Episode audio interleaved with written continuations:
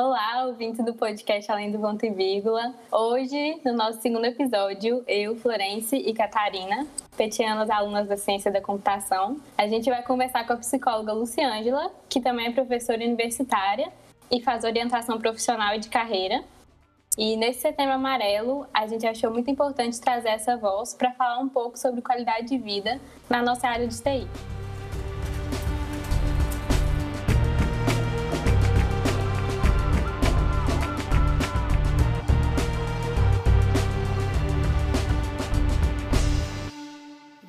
Gostaria de agradecer o convite, Florence, Catarina. É uma alegria estar aí no podcast de vocês. É, e aí falar de, de um assunto que eu acho que deveria ser falado o ano inteiro, que é o Setembro Amarelo, né, gente? Então, assim, eu acho que um mês só para a gente sensibilizar as pessoas é muito pouco. É, até porque é, durante muito tempo criou-se um mito que se a gente não falasse, né, sobre autoextermínio, é, que a gente conhece vulgarmente como suicídio, é, acreditava-se que os números iriam diminuir. Acreditava-se que falar sobre isso incentivava as pessoas. É, e o que, que percebeu-se? Que os números só aumentaram, né? E aí, principalmente quando a gente fala, é, quando a gente vai para auto-extermínio de crianças e adolescentes. É claro que a informação ela tem que ser uma, uma informação correta, dada da forma, do momento certo, e principalmente não é interessante a gente ficar levantando, ah, fulano, é, a tentativa foi através de tal método, né? Ah, o Beltrano foi em determinado determinado momento ficou tanto tempo lá agonizando. Então, assim, esse tipo de informação ela é muito improdutiva, né? Mas informação no sentido de falar, olha, se você precisar, vamos buscar uma ajuda, o que, você está sentindo? É, conversa aqui comigo é, e falar um pouco de depressão, depressão na infância, na adolescência, na idade adulta, é, na, na idade do, de velhice também, isso tudo faz diferença, né? E aí, por exemplo, tanto que é, tem dados da OMS, gente, isso, olha, prestem atenção, meninas, tem dados da OMS agora que saiu que é, a gente consegue prevenir de 9 a 10 tentativas de suicídio. Então, assim, a prevenção, ela é o melhor caminho, né? E aí, por isso eu agradeço esse momento por a gente estar aqui, para a gente poder falar e sensibilizar um pouquinho as pessoas, né? Porque é, a pessoa que ela, desde, desde que ela começa a pensar, é, ao, né, e até cometer o ato é, do suicídio, tem um caminho muito grande a ser percorrido aí, né? E ninguém quer acabar com a sua vida. A gente quer acabar com o quê? Com a nossa dor, com o nosso sofrimento, com a nossa angústia. É, então, assim, nós precisamos estar alertas às pessoas próximas da gente, se caso a gente está verificando mudanças de comportamentos, é, se caso a gente está verificando é, situações que estão disfuncionais. É, tudo isso é sinal de alerta. Se a gente tem alteração do sono, se a gente tem alteração no apetite, é, se era uma pessoa extremamente comunicativa, de repente busca um pouco mais do isolamento. E eu acredito que vocês vocês, Florence Catarina, eu acho que talvez é, é, essa questão da pandemia, isso foi vivenciado de uma forma muito intensa, principalmente por pessoas da idade de vocês, né? Então, assim, porque vocês tinham uma vida totalmente ativa de ir para a faculdade, de fazer outros cursos fora, fazer seus estágios, às vezes pessoas já né, trabalham, e aí, de repente, vocês tiveram que voltar para dentro do casulinho de vocês, né? E, e isso é assim, isso adoece as pessoas pessoas, né? Eu acho que é mais ou menos aí, né, que vai o nosso podcast, não é? É exatamente por aí. E é, para a gente começar, né, com o pé direito, como a Luciana falou, é, fora isso, por, por, pelo suicídio ele ser um dos nossos tabus, né, como sociedade, é, existe também é, a nossa velha mania de não querer procurar é, uma ajuda por não ter esse costume de ir sempre procurar um profissional da saúde para cuidar da gente. A gente só busca quando já está ou beirando o fim ou quando está, enfim, prestes a acontecer uma coisa mais drástica. Então, esse também eu vejo como um, grande problema. O que é que, que você acha, Florence? É, eu acho que a gente realmente tem o costume, até outros médicos mesmo, a gente só busca quando a coisa já está bem ruim. A gente não faz o caminho da prevenção, como a Lu falou, né? A gente sempre deixa para último caso. E meninas, e tem uma coisa, é, o, o Flor, é, Catarina, tem uma coisa. É, a gente falar para todo mundo que a gente está com problema, é, por exemplo, a gente falar o seguinte: eu estou com problema de visão e aí eu vou procurar um oftalmologista. Tá tudo bem, ninguém te pergunta mais nada, né? Ah, eu estou com problema, eu tô com problema na pele e falar assim: ah, vou procurar um dermatologista. Tá tudo certo né? É, agora, é, quando a gente fala o seguinte, ah, eu, eu tô com alguns problemas emocionais, eu não tô me sentindo bem, eu vou procurar um psiquiatra, por exemplo, é, isso as pessoas já chocam e todo mundo quer saber por quê, né? Não, mas por quê? Você acha mesmo que precisa? Então, além de tudo isso, meninas, tem esse mito, né? Então, assim, e aí a gente escuta lá que depressão é frescura, que isso é mimimi, que é falta de ter o que fazer, é, e isso é muito ruim, porque isso faz com que a pessoa se silencie ainda muito mais. Vocês percebem isso, assim, na, nos amigos de vocês? Sim, com certeza. E tem todo o fato também das pessoas falarem: ah, mas você é tão feliz, você não precisa. Ainda tem isso, né? É, exatamente. E a, a própria história, né, do Setembro Amarelo com o Mike lá, que deu origem a, ao mês, a história dele, é, ele, todo mundo fala que ele era uma pessoa muito ativa. Pô, ele restaurou um Mustang velho, ele pintou ele inteiro de amarelo. É, ele era uma pessoa muito amada pela família, pelos amigos. E daí, um dia, é, os pais deles encontram ele é, com uma arma na cabeça. Então, é exatamente isso que a Lu falou. Às vezes, de tanta pessoa reprimir, você acaba, a gente que está de fora não enxergue. Às vezes, é um, chega a ser um caso desse, né? Em que enfim, não deu tempo de ajudar porque foi tão reprimido. Catarine, tem uma coisa que, é, que a gente tem que observar bastante, é o, é o discurso assim, ah, quem avisa não faz. Isso é muito sério, porque faz sim, tá, gente? Então a gente, ah, não, tá fazendo isso, tá falando isso para chamar atenção. Não é. Então, assim, ah, não, é mais uma vez, é, ah, não, é muito, é uma pessoa, nossa, é uma pessoa muito fraca.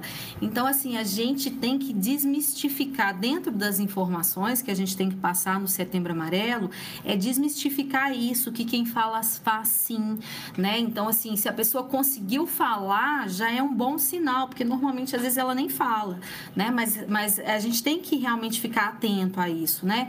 Então, assim, e os mitos que envolvem, né? Tudo em relação, é, por exemplo, a gente que trabalha, né? Nós da psicologia, a gente que trabalha com pessoas que perderam, né? Entes queridos por causa do autoextermínio, gente, é um luto muito difícil, sabe por quê? Além do luto, da falta da pessoa, né? Além de todo o processo de luto que a gente já passa normalmente, a família, os amigos, eles sentem culpa, eles sentem remorso, eles falam assim: nossa, mas como é que eu não percebi que a pessoa ia cometer tal ato, né? Então, assim, principalmente os pais se culpam muito por não ter percebido, né, que o filho estava eh, naquela situação.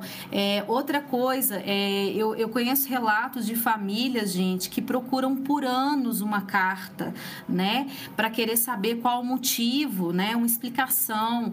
Então, assim, assim, é muita dor que envolve esse momento, né? Por isso que eu falo que não poderia ser só setembro, né? Essa prevenção tem que ser o ano todo.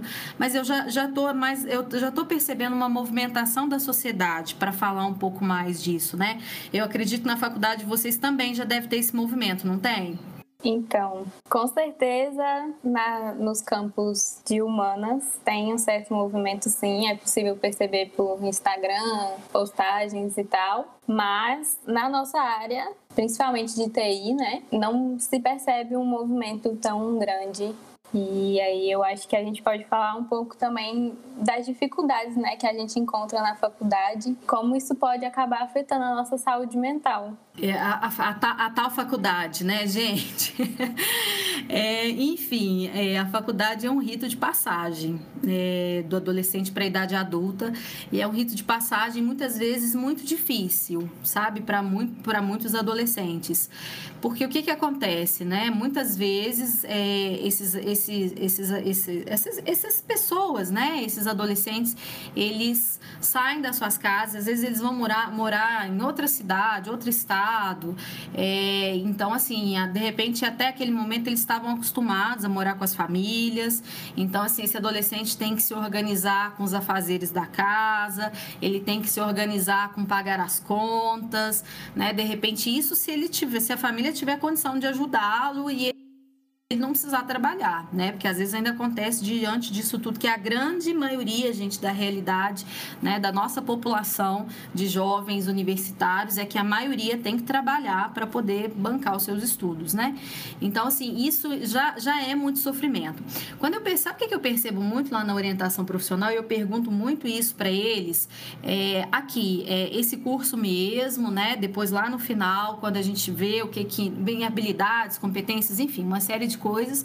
E aí, é, e aí eu pergunto para eles assim: mas você está preparado para morar longe dos seus pais? Você está preparado para morar é, em outro lugar que você vai ter que se responsabilizar pelas suas ações, pelos seus comportamentos? Você vai ter que se organizar no tempo, não vai ter ninguém para te chamar, levantar às seis horas da manhã, levanta, menina, dessa cama vai para a escola. Não vai existir isso mais, né? Então, assim, porque eu conheço muitas pessoas que voltam para casa, gente, às vezes era aquele curso superior dos sonhos, né? Tinha todas as habilidades, tinham todas as competências, mas a pessoa desiste porque ela não consegue se organizar. Então, assim, para gente, a, a, o que vocês vivenciam principalmente no, no, primeiro, segundo, até o terceiro semestre de faculdade, ao mesmo tempo fala assim: nossa, Luciana, mas é tão bom porque aquele sentimento de liberdade, né? Eu não tenho que dar satisfação para ninguém mais, mas é, às vezes tem, as pessoas não conseguem lidar bem com isso, Florence, com essa liberdade.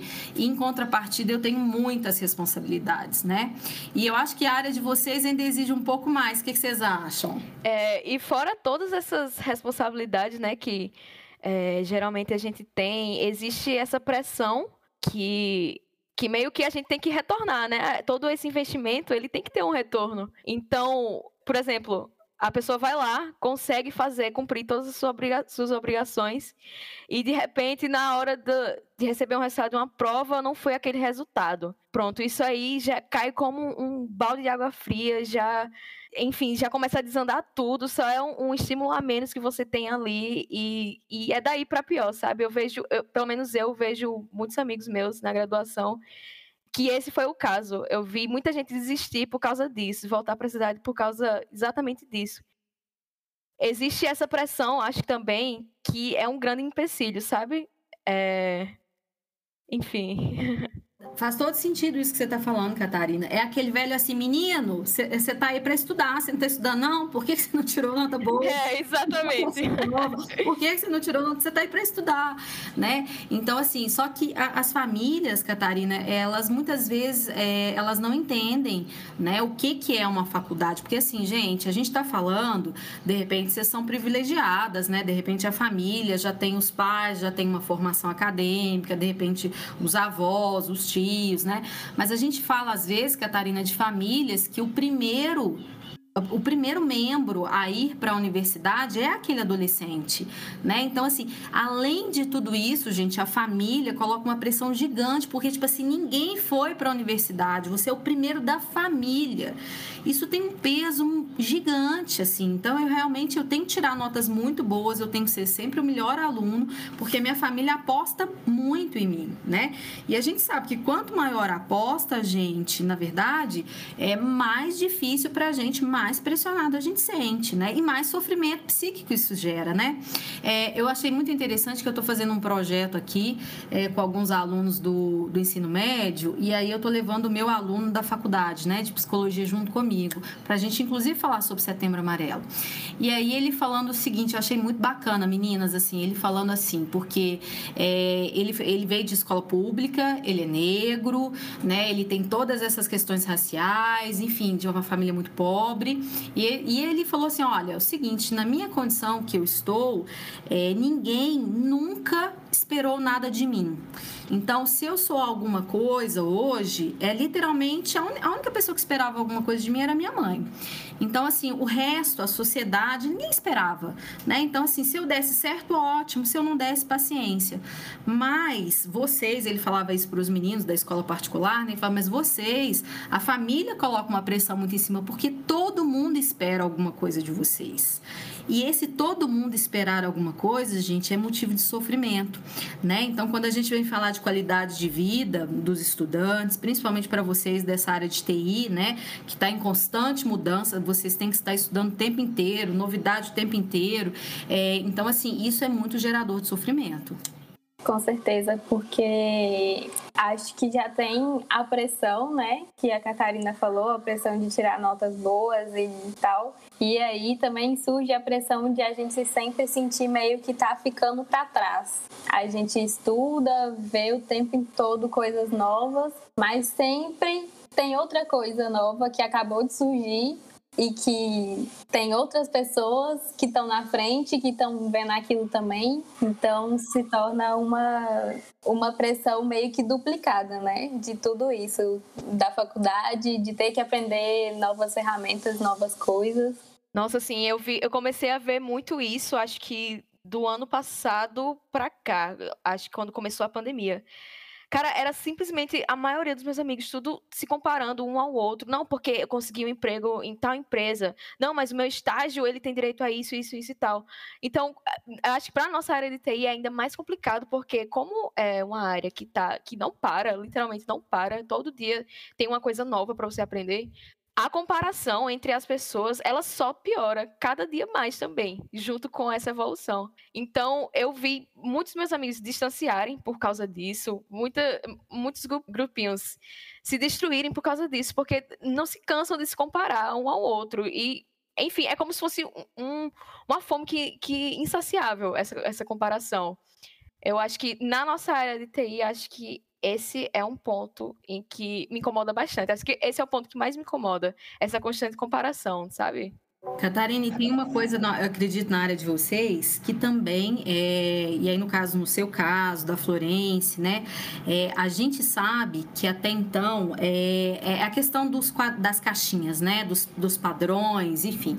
É, e a gente sabe que a área de vocês, inclusive, é uma área muito masculina e uma área que um perfil daquele muito nerd, né, daquele mais que gosta mais do isolamento, daquele que gosta. Porque esse era um perfil anterior, né, e isso tem mudado muito muito, isso me alegra muitíssimo, porque eu acho que é, são essas diversidades né, que tem no curso, inclusive essas presenças femininas, como vocês duas, eu acho que agregam muito para o curso. Porque, além de tudo, eu acho que a gente não pode afastar a tecnologia das áreas de humanas, por exemplo, da, da biológicas, né? Eu acho que a gente tem que integrar isso quanto mais a gente puder. Então, assim, é, o, que, o que vocês. Fora que, gente, deixa eu contar uma coisa para vocês. Eu acho acho que, sinceramente, é muito difícil, porque a gente acha que vocês fazem tudo. Desde a consertar a impressora, a conseguir baixar algum programa pra gente, a conseguir mexer com o negócio do banco, entendeu? Assim, nós pais, então, assim, a gente acha que os filhos, né, ainda mais vocês da área, assim, eu imagino, né, o tanto que você sofre. Então, assim, porque a gente não entende muito direito, né, o que. A gente só sabe tecnologia, ah, então é pro pessoal da TI. E tudo para nós, gente, hoje tudo é tecnológico, né? É, então, então, daqui a pouco vocês estão consertando liquidificador, porque a gente está achando que isso é função de vocês, né? Isso também é difícil, porque é uma área que quem está aqui de fora tem pouco acesso, não conhece, e a gente tem muita dificuldade. A minha geração, gente, eu não sou uma pessoa tão, né? Então, eu tô com 40 e poucos anos, mas a minha geração já é uma geração que ainda tem muita dificuldade. Então, assim, eu sei que quando a gente foi para o remoto, né? As aulas começaram a ser remotas na universidade, e aí a gente tendo que produzir material. Então, assim, isso foi muito difícil, né? Claro que a gente superou, mas assim, foi muito difícil. E a gente precisou muito da área de vocês e a gente precisa sempre. Então, eu acho que o peso ainda maior é isso, assim, né? A gente não entende, as pessoas não entendem direito o que vocês fazem, né? E assim, a gente acha que vocês têm que fazer tudo. Com certeza. Meu pai já me pediu até para consertar o chuveiro. A sua mãe já falou que você é dentista. né? Então, assim, pois é. tem de tudo, gente. E esse sofrimento é muito real, né? Fora que, assim, é, além de tudo isso, vocês têm que se inserir o mais rápido possível no mercado de trabalho. Não só vocês da área de TI, mas esse é um sofrimento muito grande dos universitários, né? Então, assim, a primeira pergunta, já começou a fazer estágio, né? Então, assim, porque a gente sabe hoje que o conhecimento acadêmico, ele precisa ser linkado com a experiência, né? Então, assim, a gente precisa buscá-lo o mais rápido possível. É, não dá para esperar, falar, ah, não, eu vou só estudar e aí ao final da faculdade, depois, quando eu formar, eu vou procurar emprego. Não, não rola isso mais, né? Vocês precisam realmente já se antecipar e começar a experiência de estágio. Não sei quantas línguas eu acho que vocês têm que falar, daqui a pouco eu acho que vocês têm que falar no mínimo umas 10 línguas, assim, para. Né? Então, essa pressão é muito grande. Só que como é que a gente lida com isso? Vocês sabem me responder? Vamos ver, antes da psicóloga falar. Chorando. Chorando. e chorando mais. Chorando mais. Deixa eu contar uma coisa para vocês. Tem uma frase que eu gosto muito de um psicólogo, ele chama Fritz Pels. É, ele fala o seguinte: nem todo contato é saudável e nem toda fuga é doentia. O que, que isso representa? Representa que eu sempre tenho que pensar nas brigas que eu vou comprar e no, no custo-benefício daquilo, né? Então, assim, é parar e pensar, não, realmente eu preciso disso? Realmente eu preciso me estressar nessa proporção por causa exatamente disso? E, e naquele momento, falar, não, tá muito difícil para mim, não, agora eu vou deitar e vou dormir, sabe? Nem que seja as duas horinhas que eu preciso. Então, assim, é, é isso, assim, eu falo que a, a gente tem que brigar, né, lutar as brigas brigas, gente, que a gente pode ter êxito, né? Então, ficar naquela coisa de tudo que vem eu sou obrigada a fazer, eu sou obrigada a dar aquele resultado, aquela resposta, e isso causa muito sofrimento, né? Então, assim, outra coisa é quando, assim, eu me disponho a, enfrentar os problemas é exatamente nisso, assim, ah, não, deixa eu pensar, hoje como é que eu respondo, amanhã como é que eu faço, buscar alternativas no sentido, ah, eu gosto, eu, eu me sinto mais, eu gosto, me sinto bem estando com amigos, então, assim, é importante a gente, cada um, gente, verificar o que que lhe traz bem-estar, né? Se é exatamente isso, como eu disse, já estar com os amigos, ou se, na verdade, é fazer uma prática de atividade física, uma meditação, uma aula de instrumento musical. É, isso é importante, porque o que funciona para mim não funciona para Catarina, não funciona para Florence. E a gente tem que parar de querer comprar respostas prontas, sabe? Ah, o outro faz isso, super funciona. Para... O outro é o outro outro, né? Então, é, Fernando Pessoa fala uma coisa que eu gosto bastante. Ele fala o seguinte: para falar do meu caminho, eu uso colocar os meus sapatos. Né?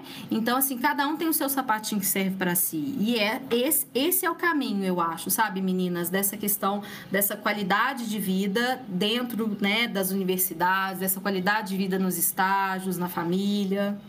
Eu acho que isso entra muito também no que a gente estava falando antes sobre as comparações e a pressão das comparações, né? Se a gente entende que cada um é cada um, a gente sabe respeitar o nosso momento e aí, ah, tudo bem se tal pessoa consegue aprender 21 ferramentas novas por dia e eu não, né? Porque somos pessoas diferentes. Acho que essa é uma das coisas mais importantes para a gente entender na vida, né? Porque serve para tudo, não só para faculdade.